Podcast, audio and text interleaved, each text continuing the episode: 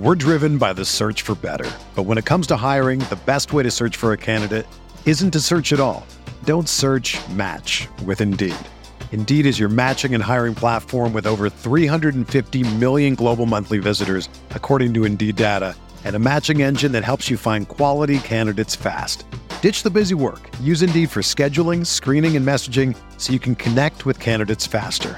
Leveraging over 140 million qualifications and preferences every day, Indeed's matching engine is constantly learning from your preferences, so the more you use Indeed, the better it gets. Join more than 3.5 million businesses worldwide that use Indeed to hire great talent fast. And listeners of this show will get a $75 sponsored job credit to get your jobs more visibility at Indeed.com slash BlueWire. Just go to Indeed.com slash BlueWire right now and support our show by saying that you heard about Indeed on this podcast. That's Indeed.com slash BlueWire. Terms and conditions apply. Need to hire? You need Indeed.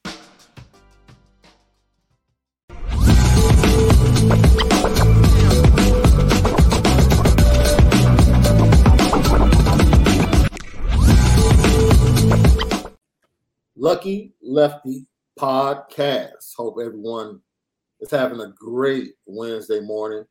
We are brought to you by Anora Whiskey, AnoraWhiskey.com. It is that premium American whiskey, AnoraWhiskey.com. And if you're going to drink, by all means, make sure that you drink responsibly. You gotta drink responsibly. I'm your guy, Shaun Davis, the original Lucky Lefty himself, Malik Zaire.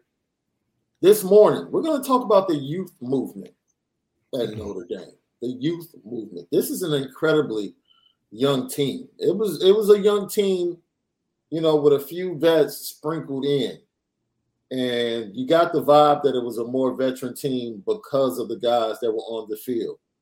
But when you really look at this squad, this was a really young team because you went into that Ohio State game with a first time starting quarterback your backup will be a first time starter eventually. Your two left, your do two tackles were sophomores, and one of them two games under his belt. you know what I'm saying? Your veterans were inside, and then you go to the defense side of the ball. You were going to depend from game one on both of your top cornerbacks from the 22 class. You needed them to play. You knew that in fall camp. So, as much as people looked at this team being a veteran team, this roster this year and even moving forward is an extremely young football team. We'll talk about that. We'll also get into the Gator Bowl, South Carolina just a little bit because we have plenty of time to break that game down. We, you know, we don't want to dig too much into it and kind of take away from our content. But you already know we're gonna do it different today because that's what we do. It's the Lucky Lefty podcast. We spin it different.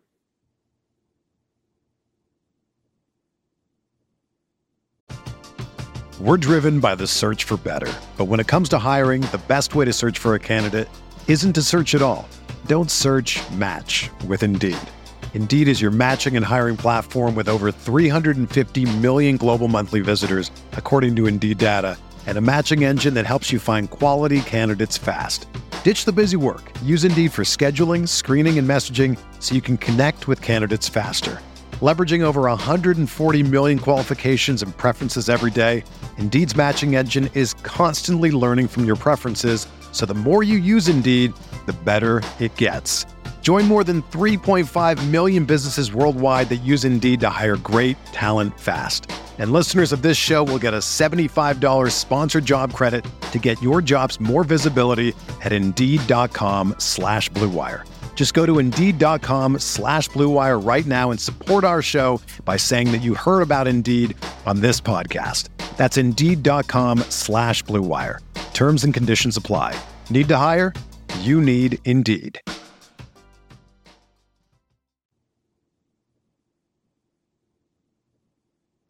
Left, I want to start here. As you know, I'm a podcast nerd. That's what I do. Yep. It's the producer and me. Scour content, look for different ways to approach college football, approach Notre Dame football.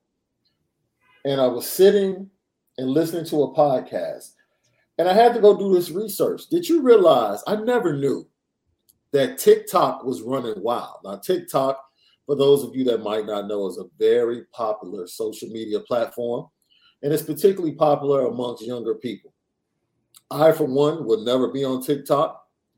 I will say this we've had several TikTok creators reach out to us via social media, interested in cutting up our stuff to be on TikTok. They're like, yo, we love you all. We, man, you love your content. I think I can help you out. This is what I do. I create reels. And I'm like, you know, I'm so disconnected from TikTok. You, hey, I didn't know that. You gotta, you gotta Hey, if you follow that lead, if you want to manage, if you want to manage that side left, by all means. Because uh, yeah, look, I'll take over on that because that'll yeah, be good for us. Yeah, because I pro dude, I promise you, I wouldn't look at one TikTok video that we have because it. Man, I never did Snapchat. Yeah, I'm not a Snapchat guy. You either. know what I'm saying? It's just certain platforms. I'm like, yo, but news broke yesterday that the labels, the record labels, are coming for their money. Now, this because you know TikTok is all about dances, music. Like, I don't even think creators of content and artists, I don't even think they really rock with the gram like they used to. Mm. Like everything is about TikTok for them everything as far as promotion, promotion, events, all of that. And with music being the driving force, it's funny that the record labels have chosen now when it seems like TikTok has gotten to its peak. Rightfully so. You just can't be out there using music. Can't be using everybody's music without paying the publishing and the rights. Absolutely. So it made me think about this. We talk NIL, we talk transfer portal, and it's the wild, wild west. And we've spoken about Jack Swarbrick and his approach. Like, you know what? I'm going to let the wild, wild west take place, and we're going to strike at the right time. And that's kind of like what the music labels are doing. They sat back. They didn't come after them as they were growing. They waited for TikTok to get to the right point and then they jumped in. It made me think about this. In your opinion, how far fetched is it that Notre Dame could really battle for Drake Maye when he makes things official in the transfer portal? Because we talked about taking a big swing, right? That's what we talked about. Honestly, what would be bigger than snatching Drake Maye. I think that would be the biggest and the most complete fit that we can get at Notre Dame would be Drake Maye. But I think Marcus Freeman would definitely throw his hat in there in competition and recruiting. I think Drake May only has a couple choices uh, if he was at the transfer portal, which would be us in Alabama, mm. maybe maybe Georgia in there somewhere. But I think we'll we would do a good job. Tommy would do a good job, and Marcus Freeman trying to recruit him to come. I think it would be a great fit, great fit. And I think we would compete hard for Drake Maye. Probably put all our attention on it, like we did Dante. Yeah. It's interesting because also when you think about NIL,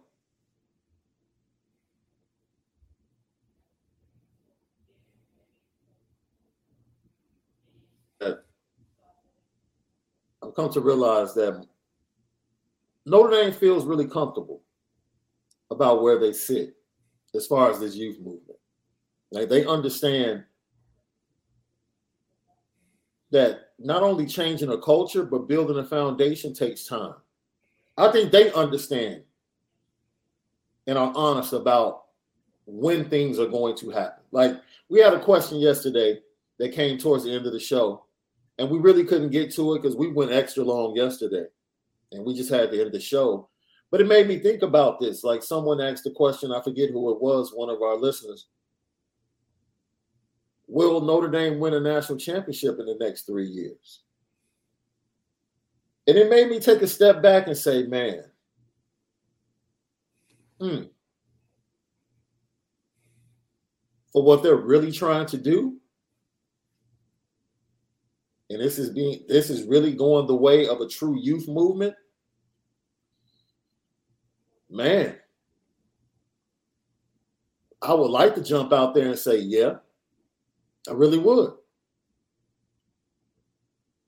But honestly, taking a step back, I mean, I'm sure the people in the building would say yes. Heck yeah. But I think you've been part of a youth movement.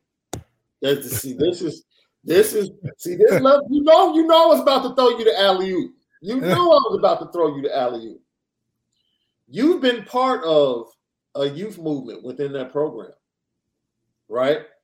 When there was a young roster in the waiting but you have veterans playing, some that probably should not have been playing, specifically at the linebacker position. Sound familiar? But I digress. And it was towards the end of the season and into the bowl game where you saw a lot of young players start to get a lot of run. That's right. And the very next season was probably one of the most potent best chances for Notre Dame to win a national championship. So I pose the question to you and LL Nation. Is that the same vibe you're getting from what's happening inside of Notre Dame right now? Because you went through it. Yeah, I think it's I think it's coming. I think the youth movement is where you start to see if you guys are going to be legitimate in the next year or so because those are the classes that are pushing the featured roles of what's of what's to come next year. Jaden Thomas got more of a featured role after that bowl game practice. So I think there's there's a, an element that you need to have on the team of that that youth movement, that inspiration from the younger class, mixed with some veterans that you know you're going to be consistent because you know one you're going to have depth and you have different sort of energy uh, in each game when it comes to starting fast and then finishing games with the veteran leadership. Yeah. Thank Ryan Loftus. He says 2025 seems like the perfect storm for a championship. Are Notre Dame fans cool with that? By the way, I like two days, I mean, two years away. LL oh, Nation, you cool? Waiting with 25? Like if you knew 25 was the year, of course, if you knew 25 was the year, you would be cool waiting for it. But do you think this fan base can wait another year or two to get to that point where it's like, okay, now we're ready to rock and roll? Be honest, left. 25 seems like a long time. it does. I think 23 or 24 or 24 would be better because 23 will have a chance to be that lead class for Marcus Freeman as veterans or at least as older guys.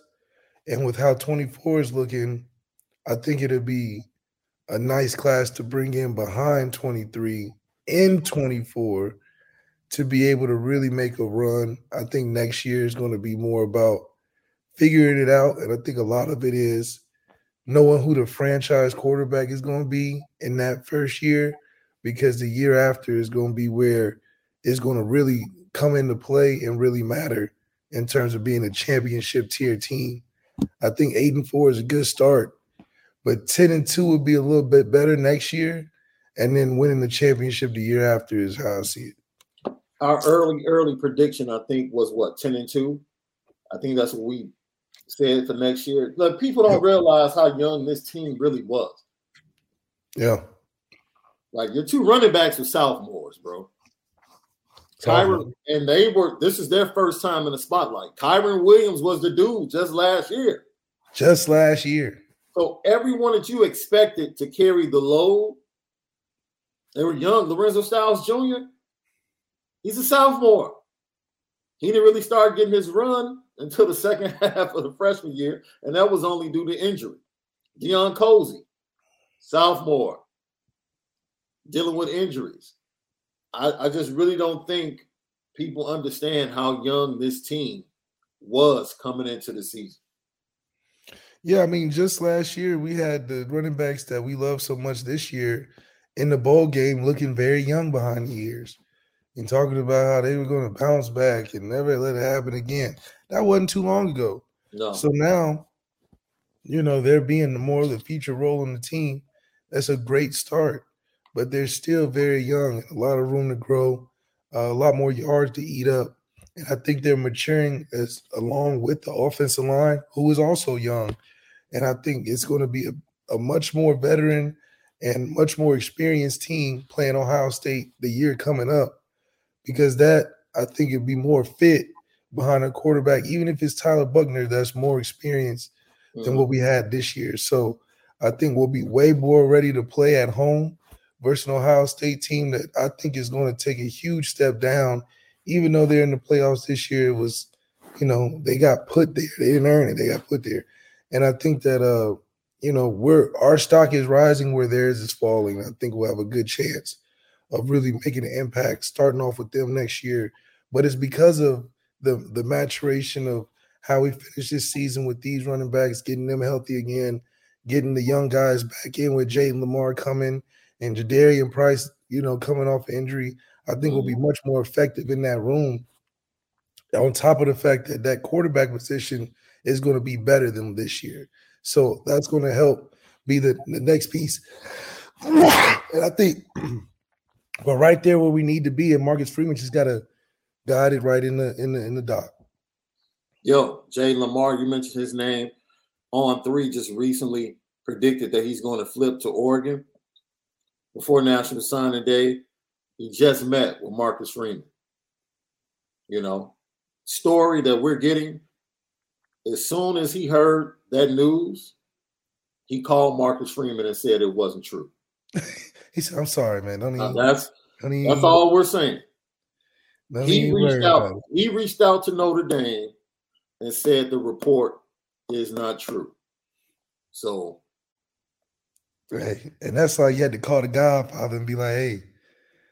I mean, Marcus Freeman had just left him. Yeah, Marcus yeah. Freeman had just left him with an in-home visit all of a sudden, here comes this report. And the whole family was there. Right.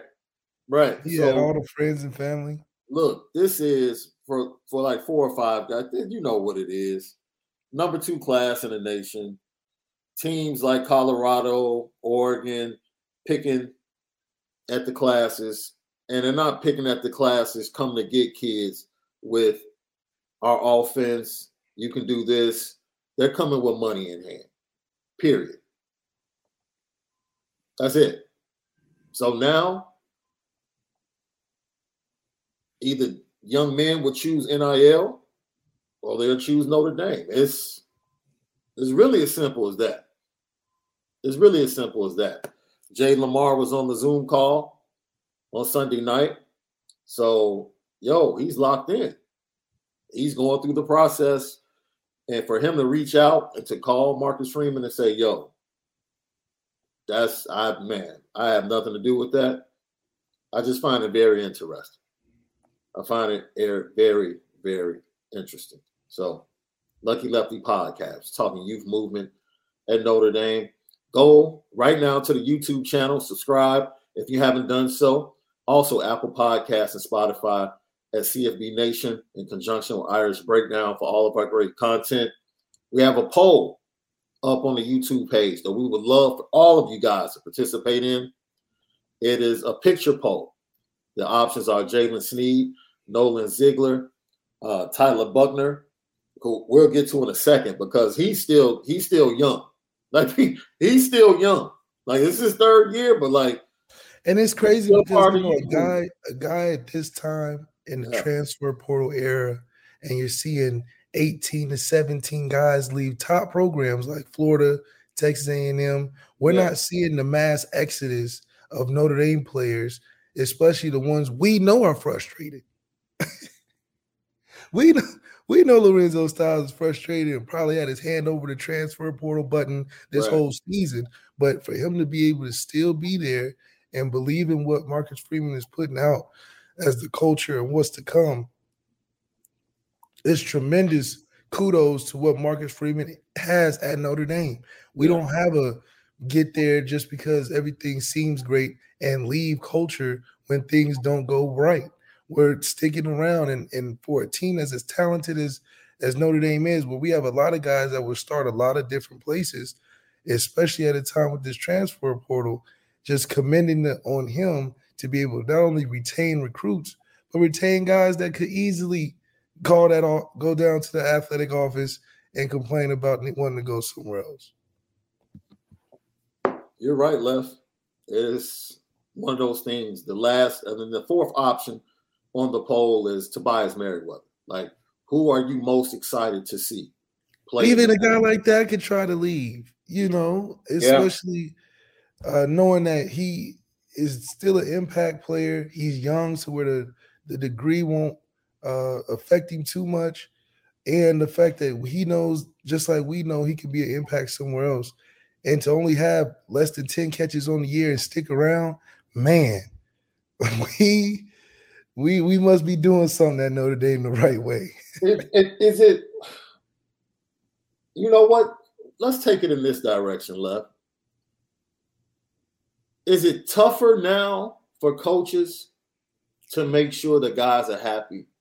Because when you knew you had kids locked in, and if they did transfer, they had to sit out, so they were hesitant to move. Now, even with young freshmen, you have to cater and make sure, like, okay, we got to make sure they're not playing, but we have to make sure that they feel like we really love them and to trust that they're going to get their opportunity.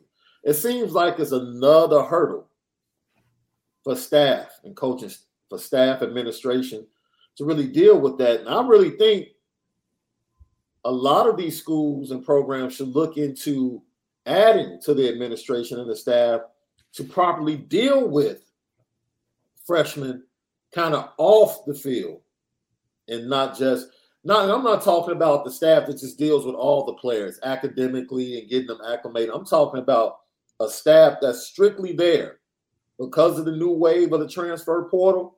Like, man, lock in with these freshmen. And let's make sure that they know this is the place they need to be.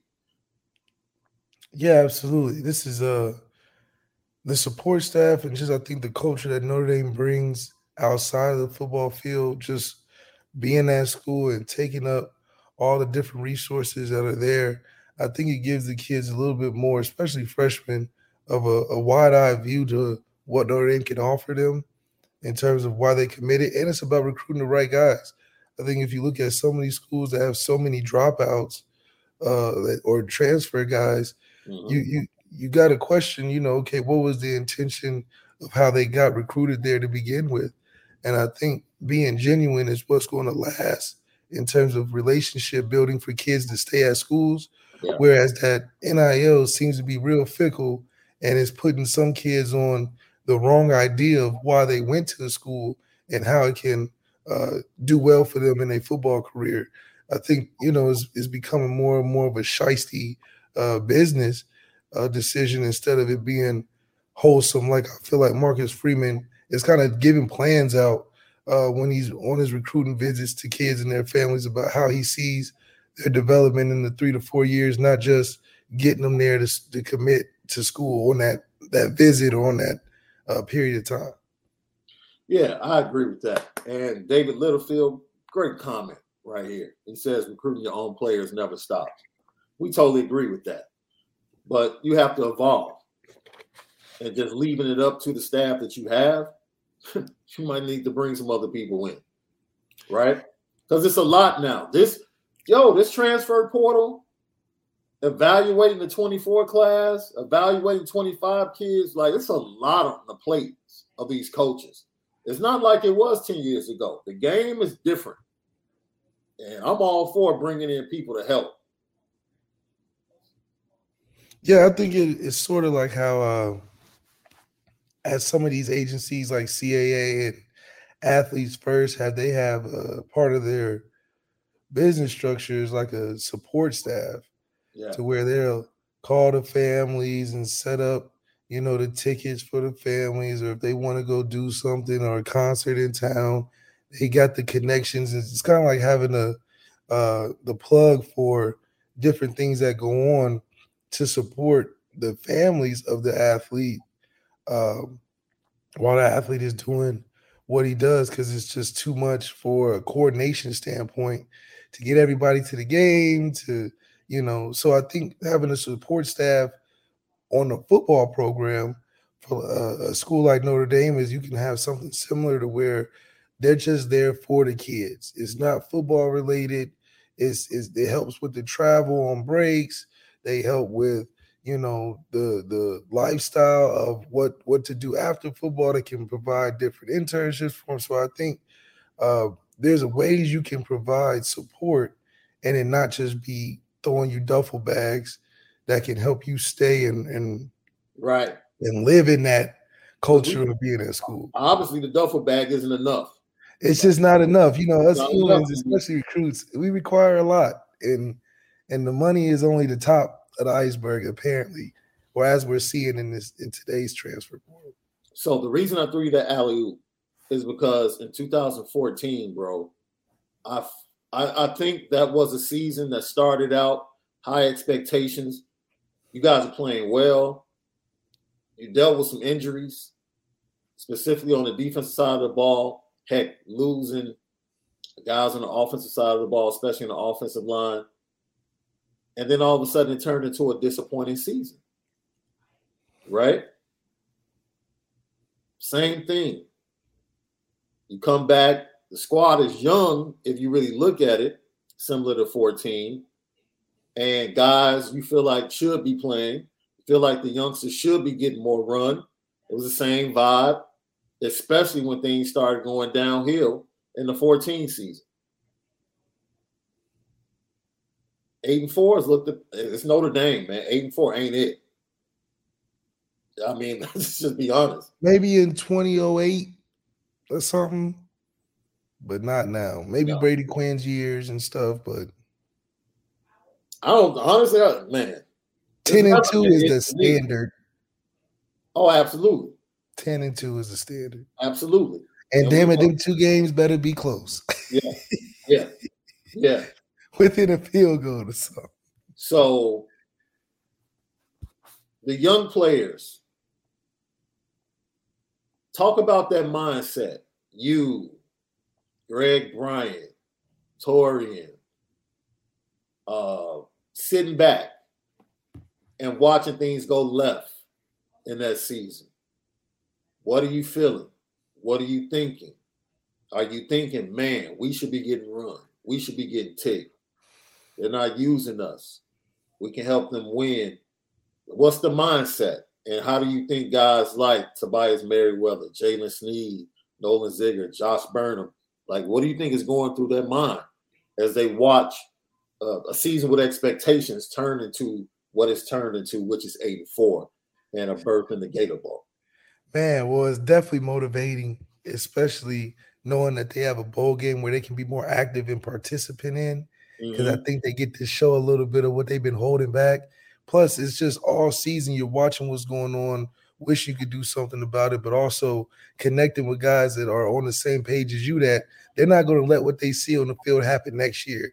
And I think there's a psychological factor that plays into that so much so to where the unity, especially where we've been lacking most in, is going to be one of the best positions next year.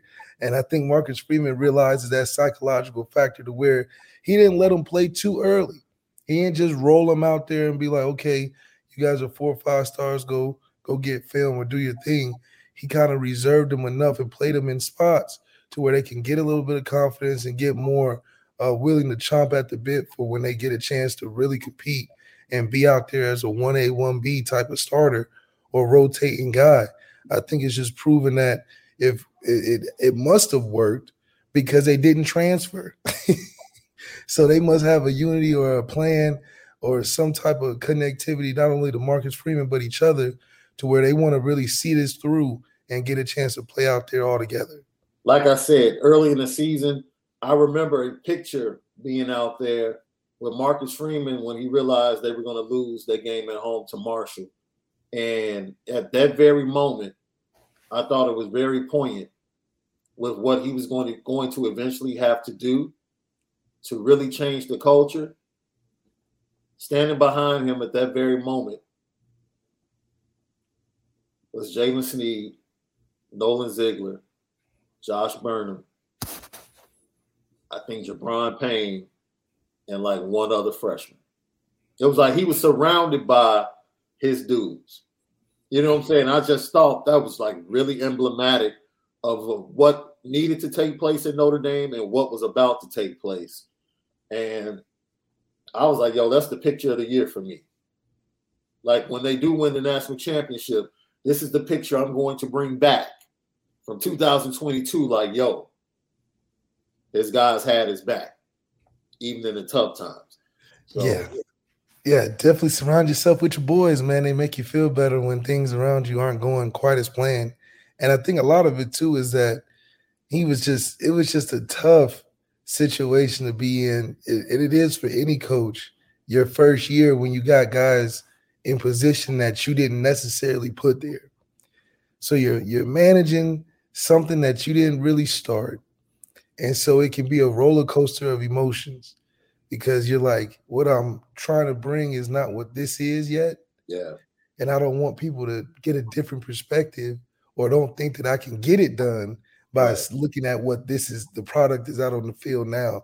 And so moving forward, 23 and having those guys around you, I think Marcus Freeman's reactions and his uh yeah, basically his reactions to what he to what he's around because he has more control over it and more responsibility to it.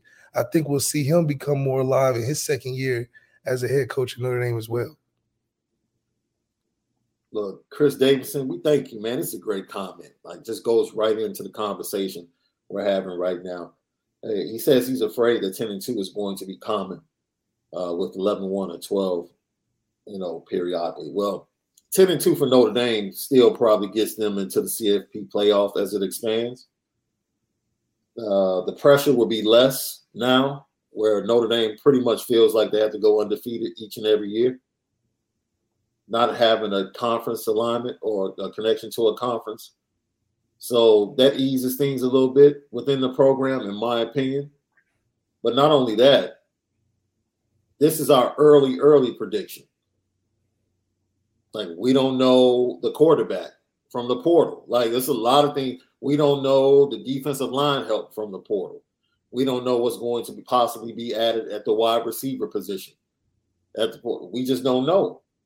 You know, we can talk about this in January and immediately feel like, oh, they're going eleven and one. You know. But, well, I mean, only the team, only the team can really determine that. I just, yeah. I know the feeling of what it is to know before you roll out there what the season is going to be because yeah. I was experiencing because I was there, and we didn't even have to play no games to know that we were going to be really, really, really good. Yeah. And a problem for teams this year or that year, and I think it just has to start from there. Marcus Freeman can give all the great speeches he wants to about what what's to come, but only the team knows when they're really uh, ready to be taken out the oven. And I think we've been baking for a good long time and and I and I have an inkling that that will feel really good about not being eight and four next year, and hopefully having enough confidence to be in that 11 and 1, 10 and 2 range. But at the end of the day, 10 and 2 and above is a great season.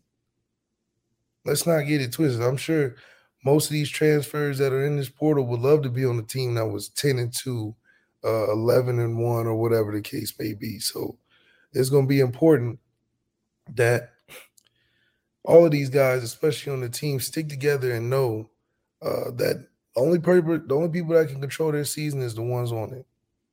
What What were the dorm conversations like for you guys in that class? You talk about it was just always super competitive in everything. Like everything was competitive, from uh, talking stuff to playing any game to doing anything. It was it was a good brotherly competitiveness, and that's what we felt so good about is that if we're competitive with each other and all of us are projected to be this, that, and the third in the season for awards and everything else, that means we're playing against the best. And practicing yeah. against the best each and every day gave us the confidence that if we're the best and we're going against the best in practice, then what's better than outside of what we have on this team? And that confidence just radiated uh, throughout the season because we didn't feel like there was a matchup that we haven't seen in practice from a, a one-on-one standpoint and uh, that's what really got us going. Yeah, and I think there were several freshmen this year that were giving the, the major the uh, starting squad issues during practices, and, and that's good to hear. You want to hear that, like, oh man, this dude is an issue. Nolan Ziegler, I do. Nolan Ziegler basically made certain coaches mad because he popped somebody in a practice. I leave like he laid he laid wood on somebody, and they were kind of like, "Man, what you doing?" He's competing. That's yeah. what he's doing.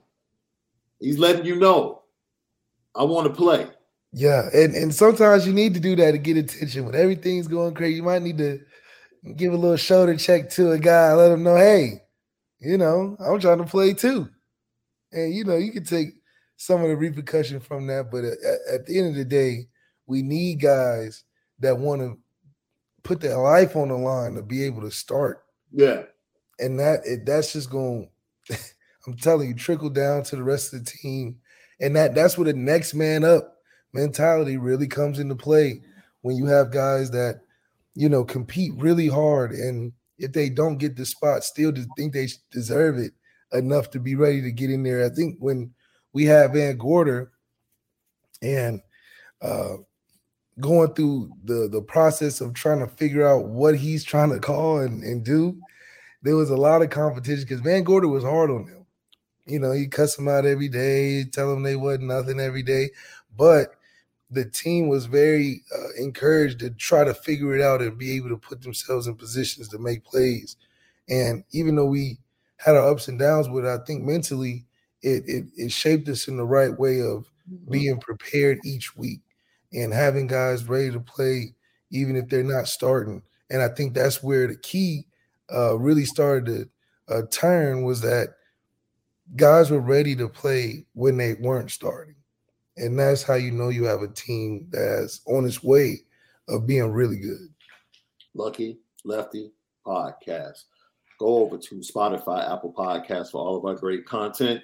CFB Nation in conjunction with Irish Breakdown. It's the Lucky Lefty podcast. You already know we spin it different. Also, subscribe to the YouTube page, hit the notification bell.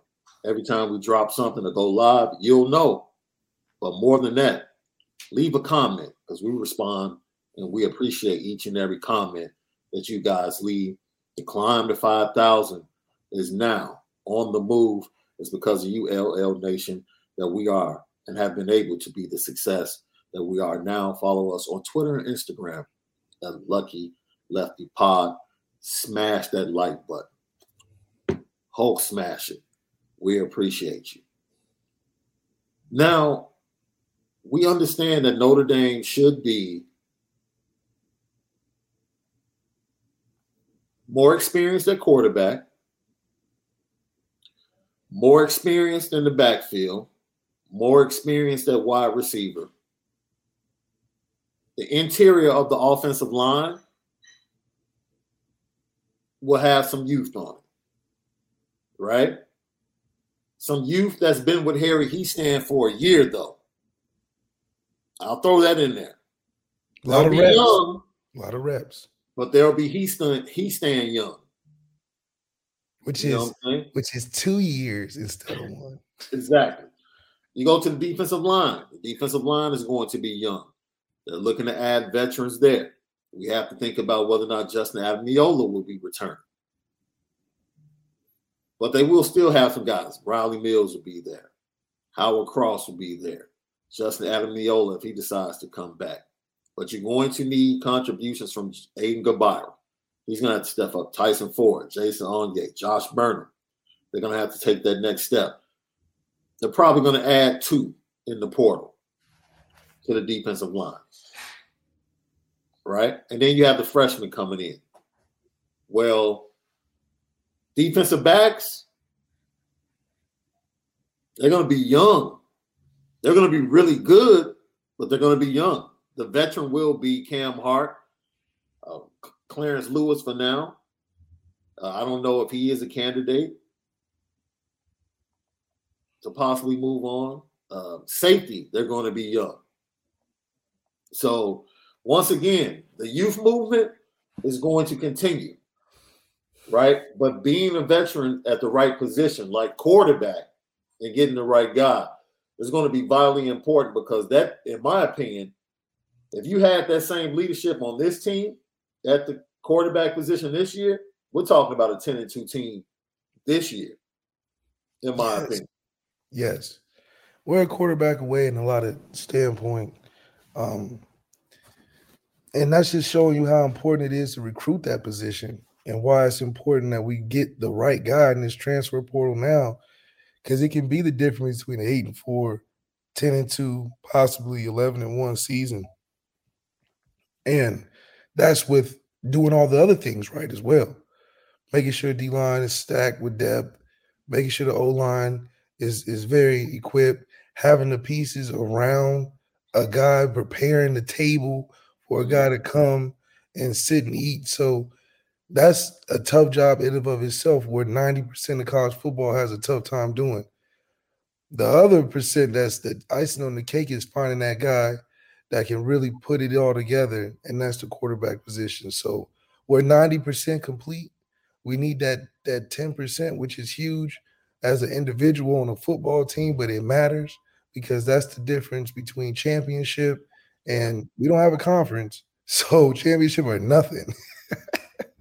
That's a fact. That's a fact. That's a lot of questions out there we're going to get to. Thank you, Bob. You guys keep the chat lit every day. You keep it lit every day. So, which youth movement makes the most impact next year, Love?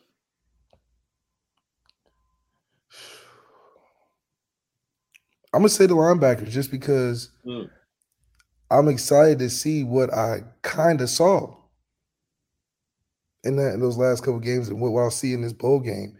And I know they're all studs, Mhm. every single one of them, from middle to outside to the rover position to the weak side linebacker. They're all studs, and they and I know that one thing is going to be for sure. While Marcus Freeman is at Notre Dame as a head coach, those linebackers going to be right.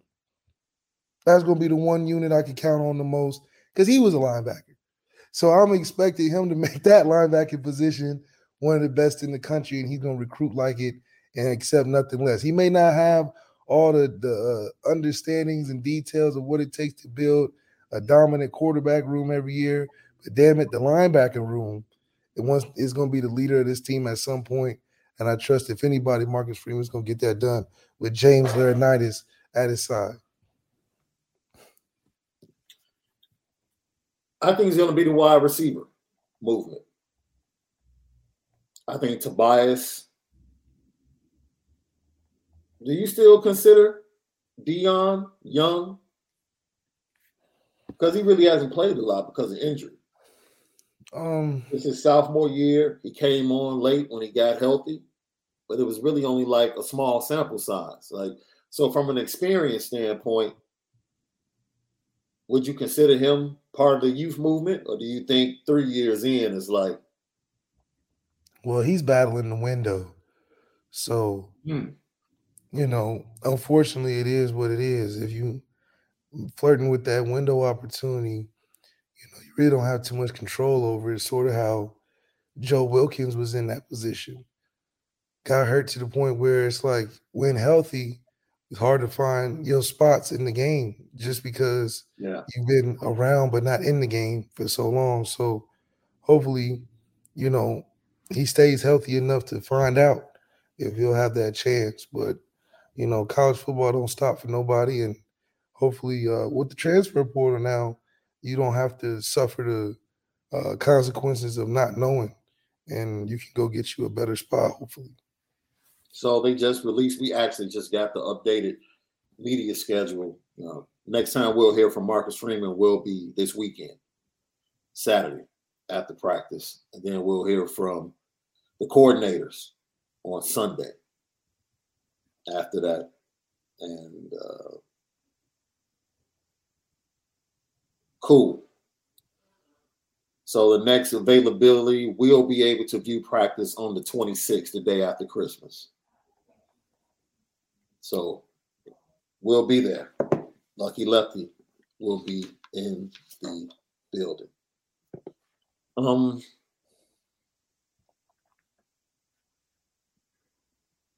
what are you looking to hear from Marcus Freeman and the coordinators when they talk to the media as they've gone through their first week of preparation? Like, give me the one thing that left you want to hear that's going to make you say, okay, all right. Uh, something about how the young guys he has to find a way to calm down because they're Mm. so overly excited, overly amped to practice, overly amped to compete and get better. That'll make me feel really good about uh, the spirit of the team because usually the spirit of the team comes from the guys that aren't playing because that's more the morale side of things. So if, uh, if we hear that, and and um, I think we'll have a, a good inkling that we'll have a good showing in that bowl game for sure.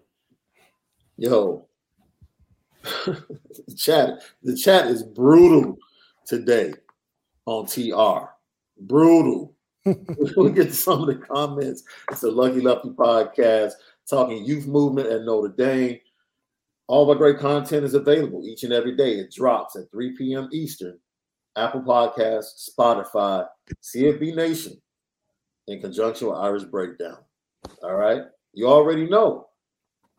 Nobody does it better, and we spin it different. That's what we do. We spin it different.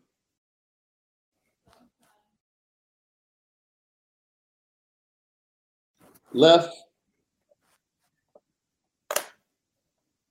There's news coming out about all of these top recruits that are committed to Notre Dame being swayed and being offered six figures when it comes to NIL deals, things of that nature.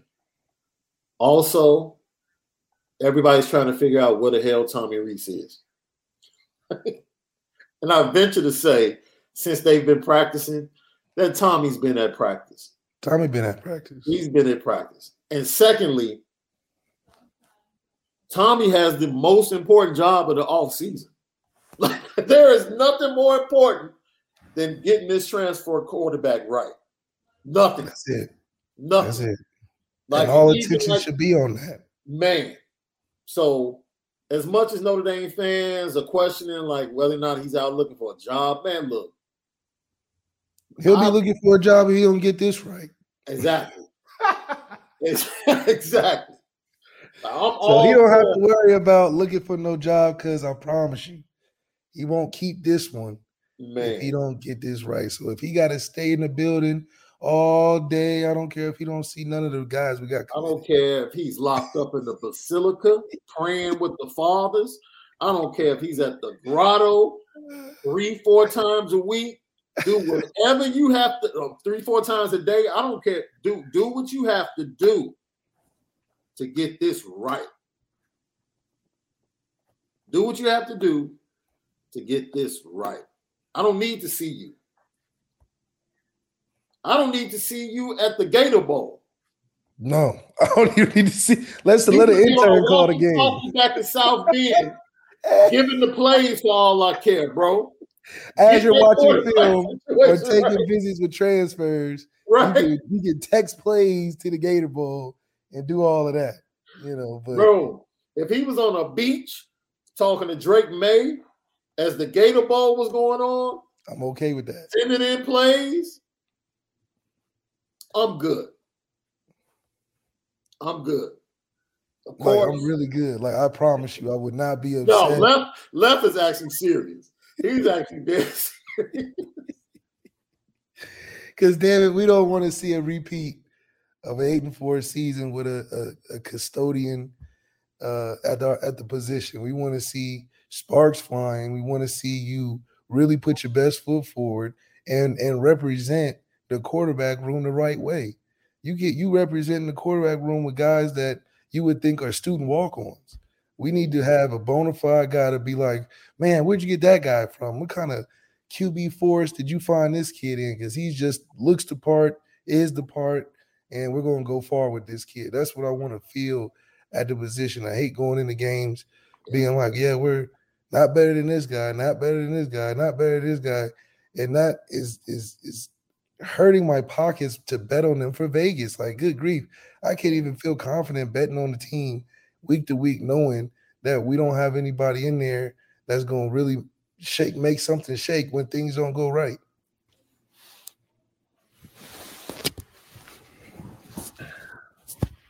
Just get it right. just, just get it right. Get it right. That's really all I can say, man. Get things right. Early on, what troubles you the most about South Carolina, left? Uh, anytime you're playing a top quarterback, uh, you got to play all four quarters, and you know it's about making plays. So, who's gonna make more plays? South Carolina's hot right now. Uh, they've lost a couple guys through the transfers, so I, I think it'll definitely affect their team. However, um, if Spencer doesn't play, I think we'll win by 21 points. But if he does, I think it'll be a closer game. We'll win by seven or maybe 10. But I think that uh, it's about making plays, especially against a top quarterback. They've been able to put up 30 points per game, even with their early struggles. 378 yards per game. Only 5.7 yards per play, though. Even with a big arm like Spencer Rattler, that stood out to me initially when I looked at the stats, bro. I was like, mm, man, I thought they would be better per play. Teams love to run the ball against them. That's something they give up close to 200 per game on the ground, bro. That that's that's that's good meat. That's good meat for Harry Hiestand and his boys. Yeah, but remember, Cal gave up the same amount, and we. Stan, Stanford had we had more weight at the tight end position than Stanford on D line, and psh, couldn't make it happen. Well, well, well. Hopefully, you know, as we dig deeper, we'll give more confidence to the confidence to the fan base as to why we feel right now that Notre Dame is going to win the game. Currently. What is the line? Help us out, LL Nation. I haven't looked at it at all. What's the line, the early line on this game?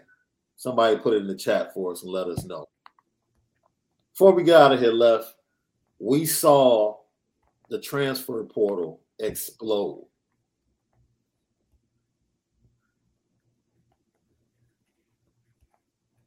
did you think guys would we already know conversations take place way before December 5th with teams. Did you think that you would see dominoes falling a little bit faster, even though it's just December the 7th? Or did you think it would take a week or so before we start seeing some of the big names making a decision? Man, every every day you see a, another big name jumping into the portal. I think it's it's kind of crazy because what how do you not every guy is gonna get an opportunity as as as good as some of these guys are. You know, there's a lot of good names in there that might not find homes just due to the need, similar to how the draft is, you know. Um, I would hate to be a guy in the transfer portal now, you know. So I don't know what those conversations are like on the recruitment side of the transfer portal or are guys making contact every day. I don't know if it's I heard it's like a list that you go on and you got people checking it, but every day is another hundred or so added. So yeah, yeah. It, it, the shuffle of college football is going to be the biggest it's ever been, and I think we'll see a lot of teams be more competitive next year. Uh, but man, it's just a crazy cycle right now. It's hard to really uh, know where it's going to go for sure. Yeah, we just saw Georgia with his first transfer, the defensive lineman, 300 pounds, big dude. He's out of Memphis, if I'm not mistaken. Someone put it in the chat. And he's a uh, producer, so. Say it again. He's a music producer. Are you serious? Yeah. I, I already looked at his Instagram. Like, I'm like, okay. So I, I, don't know if he's taking that serious or not, but you know, whatever.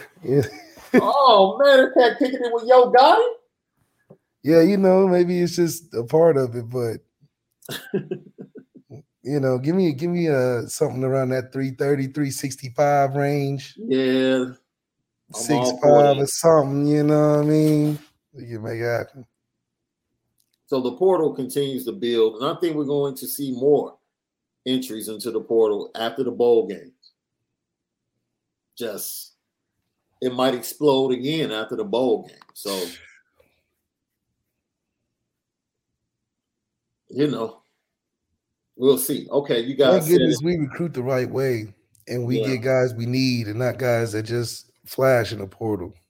Yeah. Um, the average line is between three and a half to four and a half. Thanks, guys. Thanks, guys. Irish three and a half, four and a half. I would actually take that.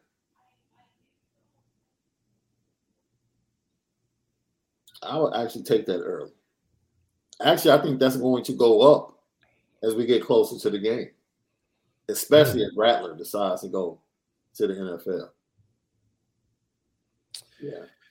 Yeah, if we if Rattler decides to go to the NFL, I got us winning by a lot. So, well, seven to ten.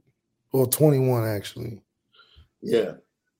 Man, we will know a lot about Tommy Rees in like the next. We don't have to even wait until the next season left. We'll know a lot about Tommy Rees in the next couple of weeks. Period. If not, we're putting an eviction notice on his door. Man, we will know a hell of a lot about Tommy Rees in the next, like this transfer quarterback and how these quarterbacks play in this bowl game. Yeah, yeah, yeah. How the quarterbacks play in the bowl game. Oh yeah, we're going to see a lot. And I think the transfer quarterbacks are looking at the bowl game and being like, okay, what are y'all rolling out there? You know, and who do you guys have now? I think they'll be salivating at the fact that the competition is thin mm-hmm. in our quarterback room. Yeah. But then again, it has to be who's fitting at the right time, right place. All right, let's get to some of these comments, questions, and super chats. Love, Rob Osgood, guys. In your opinion, which incoming freshman will either start or have a lot of playing time? Thanks.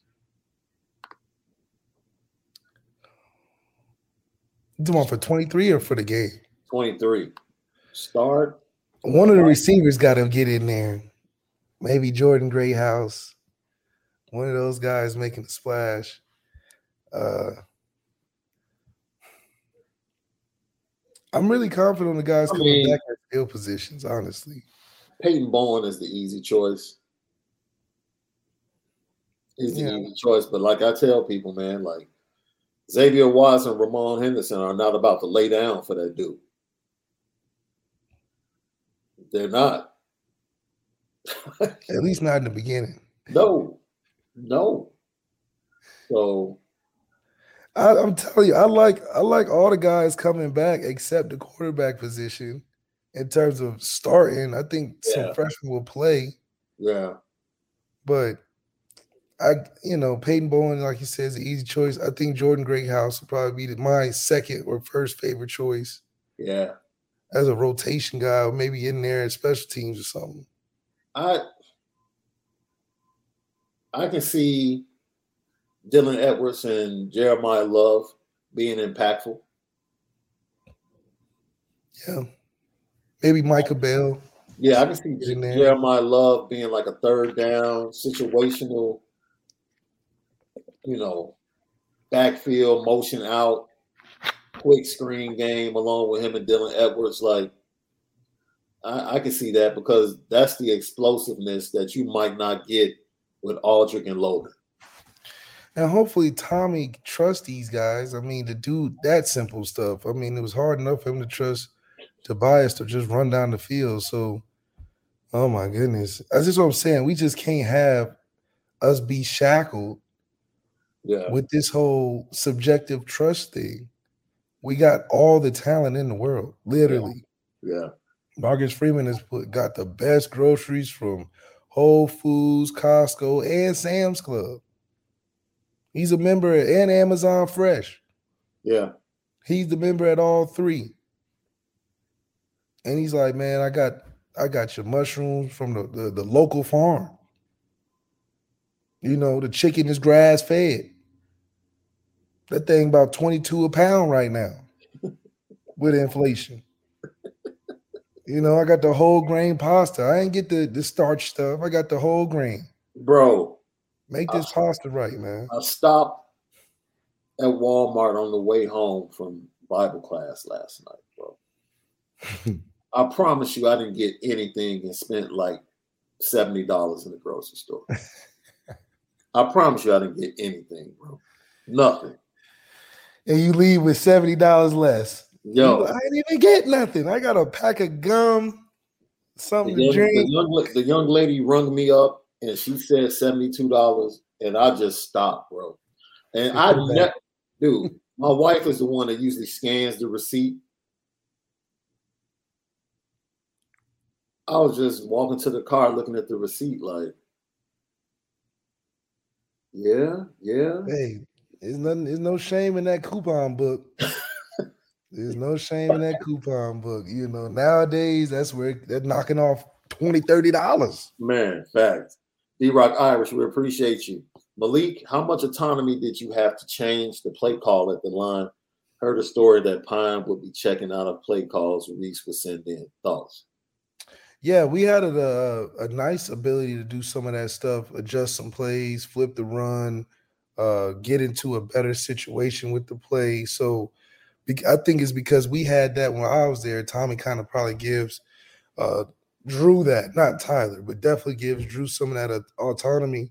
hmm But I mean, you know, that it's a slippery slope with that because sometimes you want to run stuff that he's changing and this, that, and the third. So yeah, we definitely had an opportunity um, to do some of that. I don't know how it would look uh, moving forward with young guys, but I'm sure we'll, if we had a franchise guy like a like how we had Ian or even Jack Coan probably did a couple changing here and there.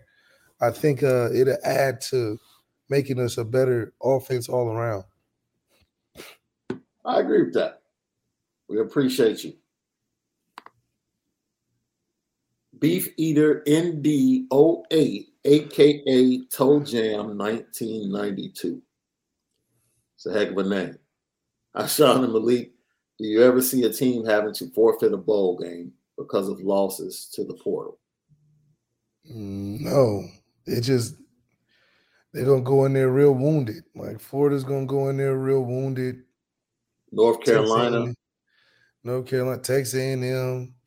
It's like shoot, just yesterday, first of all, Texas A&M is not going to a bowl. That's number one. Yeah, they got like eleven. It was like eleven guys on one team left in the same day.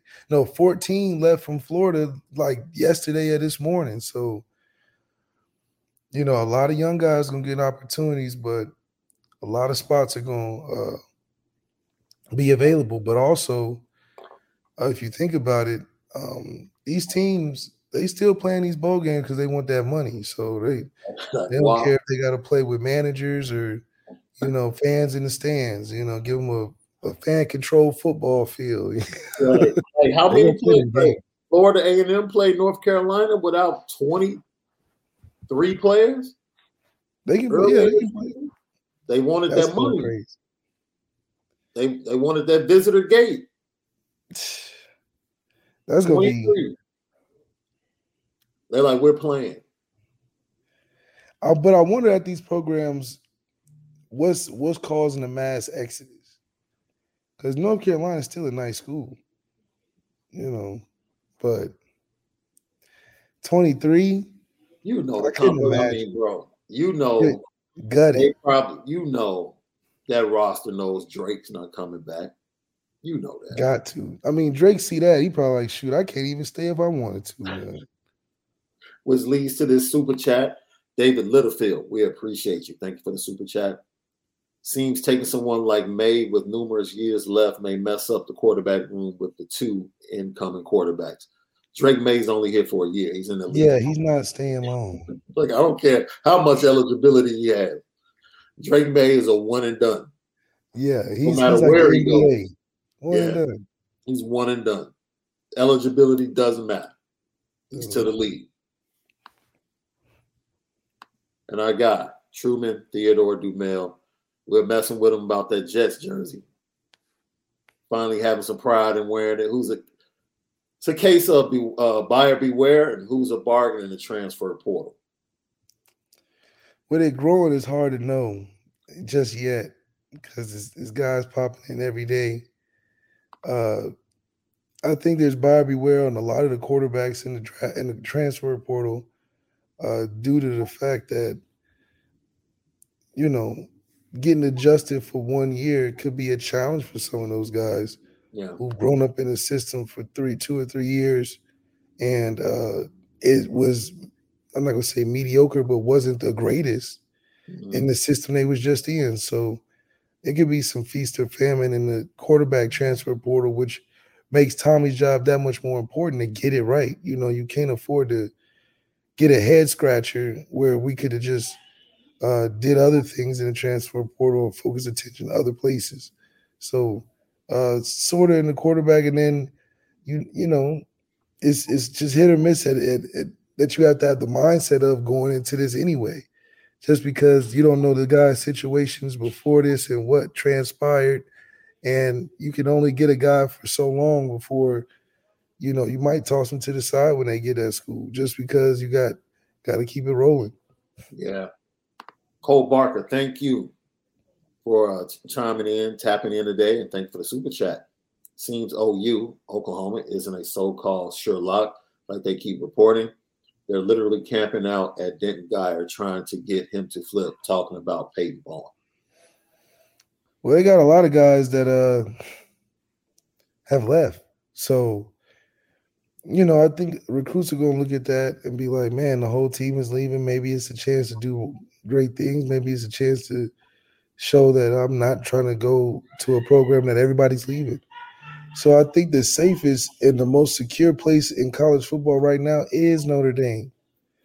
That's the best place and landing spot to have the softest landing spot, especially if you're a, most wanted recruit right now. I just don't think Peyton Bowen at this time can find a better landing spot than he will at Notre Dame, just from the uh, vitality of what college football landscape looks like right now. How can you trust going anywhere else other than Notre Dame at this moment when you got guys leaving in mass exodus and in busloads from programs that a lot of people would say is competitive each and every year? Jason Hewlett, thank you for tapping in as always. Thank you for the super chat. I don't like Prime in the Power Five trying to finesse our recruits. Hope he gets humbled year one. Luck for OC. Man, y'all giving Prime a lot of attention. like, oh my goodness, this is crazy. Um, him as a brand, man, is just so big, I guess, that people think he's like the Thanos of college football or something. Um, he's I don't think he's doing anything different than what anybody else would do in that position. I think he's done a lot of great things for Jackson State.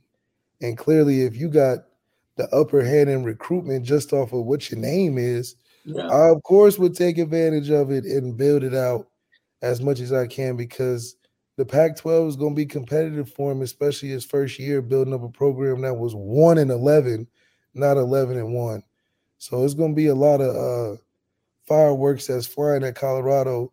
But I bet you Lincoln Riley and his recruitment is going to take a step up, and so is Oregon, and so is UCLA because Prime is definitely going to get some guys and steal some guys from the usual suspects. And I think that's going to make the Pac 12 more competitive. his son's pretty solid himself. So don't be uh, surprised. He already attracted some receiver recruits, but to get some more uh, recruits to come in and make a change. don't forget, it is Brandyn Hillman Day. He makes his decision tonight on what school he's going to commit to. Notre Dame Fighting Irish love where they sit with this young man from the VA, four star athlete, wide receiver, running back, safety, rover. This kid can do it all. And he talking about impact players, he might end up being the sleeper of the class. He might end up being the Benjamin Morrison of the 23 class if he decides to ink with Notre Dame. So that decision comes tonight from him.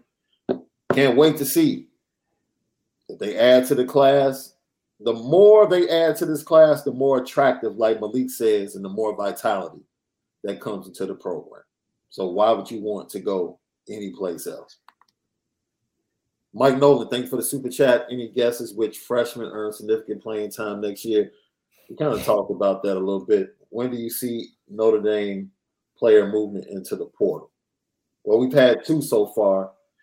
Yeah, we'll probably see some after the bowl game potentially. I think Marcus Freeman will have more conversations with guys depending on how they do with this audition tape of the bowl game week and the bowl yeah. game finish. So uh thank goodness we have two compared to some teams that have at least 20. yeah. Yeah. And we got guys wanting to come back. So, you know, I think it's going to be a very uh, hard fight or hard climb for a true freshman in the class to come in and just start outright. Yeah. But uh, damn it, they're going to be in the rotation. he said, but uh, yeah. Thank you, LL Nation, too, man. I got my signals messed up. Um, yeah, Hillman. I think we have a show on IB at 2 Eastern. So I think it is around 1, if I'm not mistaken. I think you guys are right. Um, yeah, we talked about the freshmen early as far as who might be, uh, you know, Michael Rushkinoff do you think with all the portal craziness going on, does it help Dante Moore possibly land in a better place? Man, Dante, man, I feel bad for him. He played himself, man. Yeah. So. He played himself. He could have been the face of the number two recruiting class in the nation. He played himself. That's just what it is. He just played himself, man. That's that's the NIL era, boy. It can it can send you off. It How you feeling you off. It can send you off. So thank you for everybody that tapped in today. We had a fantastic show. Uh, tomorrow is for the Culture Friday. Of course, all your questions, and we'll definitely dig into put us up on game. So get your entries ready. Movie, book that you want me and left to dig into. It's for the Culture Friday right here. Put us up on game. And I would like to say shout out to my fighting Illini with a big win in Madison Square Garden over the number two ranked Texas Longhorns. Horns down. That's how we do it, baby. yeah. No, true story. Like the last time I watched, uh, the last time I watched Illinois in New York, it was against Texas at the Garden. They lost. It was mm. against Cory Josephs, Tristan Thompson, and that young squad. That's before Tristan Thompson was doing his thing. He's probably doing his thing in Texas. he probably was. He probably was doing it because he only stayed one year in Texas, so he probably spent like time. those three or four months getting it in. Man, Crazy. left back tomorrow, man. Just waiting for this movement. You know what time it is.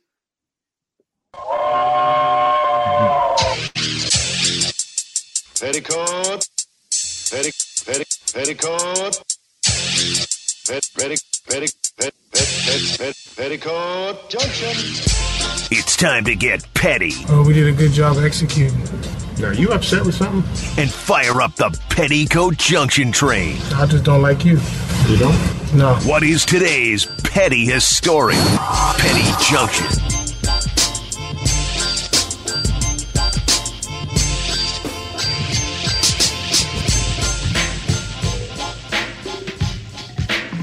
Petticoat Junction.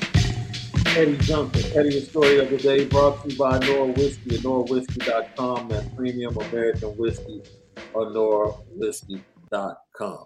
Like I said, man, I'm a podcast nerd. So, you know, listening to a podcast where Montel Jordan was telling the story of how he was out stepping on his wife and his boy. Tell me if this is petty, bro. They went on vacation, family vacation every summer with his his boy and his family. Right? Super tight. They always went out of town, did things together. So they came to the house and they were sitting there and they bring up the family vacation and his boy says, We're not going on family vacation. And you need to know why, ask Montel. And so Montel said he's sitting there looking like, what? And so then he goes on to say, and if he won't tell you, I'll tell you. What? I, I said, wait a minute, bro. Now, come on, man. Look, bro. I look. You got First me of, messed all, up, man. first of all, if you want to talk to me and tell me, bro, come on, man, don't have me around all this stuff. You're gonna make me look like a liar. Of like, course. get it together or or tell her. But I'm talking to you in private as your boy. Yes. If you my boy, You gonna do this in front of the missus? yeah, what is wrong with you? And like, if you don't tell her, then I'm, I'ma gonna tell. tell- her. What? We wouldn't be cool, dog, ever again. Ever again, we had probably had to fight right there just to cause a distraction Yeah, because of what? yeah, Now that's some. yeah, bro. That ain't That's your friend. Everybody in the Nation, that's not your friend. no, no. You trying? I see what you were trying to do is you were trying to relieve yourself from the stench of being around it and participating for years and lying on his behalf. yeah, but if you do the crime, you gotta do the time, Yeah, man. don't switch code now. So you trying to look like goody two shoes in front of your missus. Yeah, no way. No way. You try to, you try to, you're not gonna sink me, saving yourself. We all going down. Man, come on, bro. Uh, he, that's one of the worst instances of breaking code, bro. Ever. Yeah, it can't be much worse than that. Your home, That's your homeboy bro. is like, I'm gonna rat on you, and if you don't tell, I'm gonna tell. Man, I had to throw his, his boy on the petty train, like, bro. we ain't friends.